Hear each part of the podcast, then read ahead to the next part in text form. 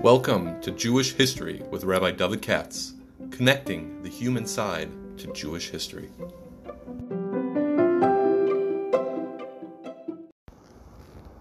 For sponsorship opportunities or to support this podcast, please visit our donate page at www.support.rabbidavidkatz.com. Hi. It is the 4th of July, so happy birthday, America. From Jews cannot help but relate to such occasions with a certain dissonance. On the one hand, this country is a Golis, and the existential question raises itself silently but powerfully, why are you not living in Eretz Yisrael? On the other hand, Jews, particularly religious Jews, are profoundly patriotic and supportive of the good old USA, a country which has been better to us than any other in history by a long shot. A basic hakaras hatov towards the malchus shel chesed suffuses the consciousness of all of us, even as we are aware of the anti-Semites out there always crouching like sin itself at the door.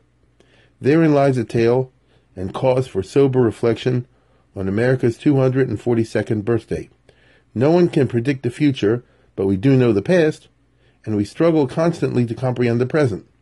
Not that long ago, in the old America, the media was safe. Although the Constitution protects free speech, no matter how outrageous, it does not guarantee equal access to the media. The federal government long ago took control of the airwaves and refused to grant access to Nazis, racists, and the like. One can spew toxic speech, but one did not have the right to force the federal government to grant you airtime or even to deliver hate mail. In simple terms, there were only three TV networks, and whatever their other failings, they did not produce anti-Semitic programs.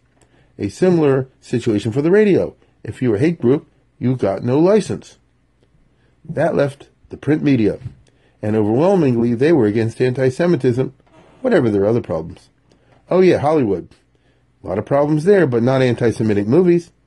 That is what American democracy used to do. It marginalized hate speech.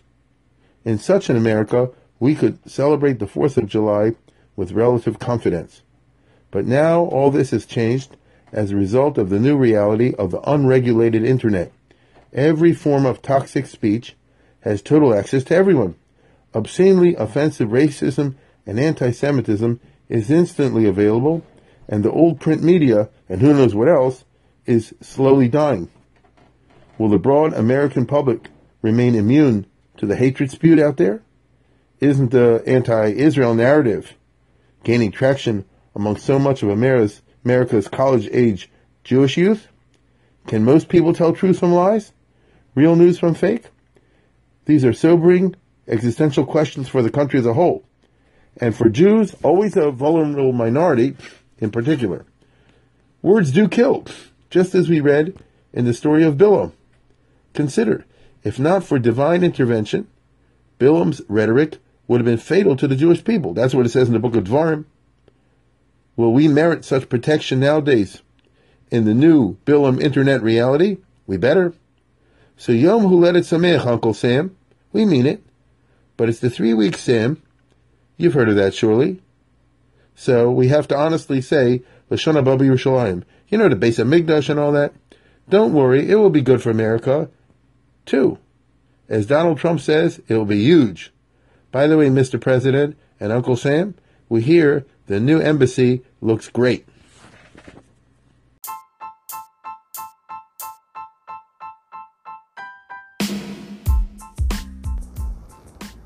For sponsorship opportunities or to support this podcast, please visit our donate page at www.support.rabbidavidkatz.com.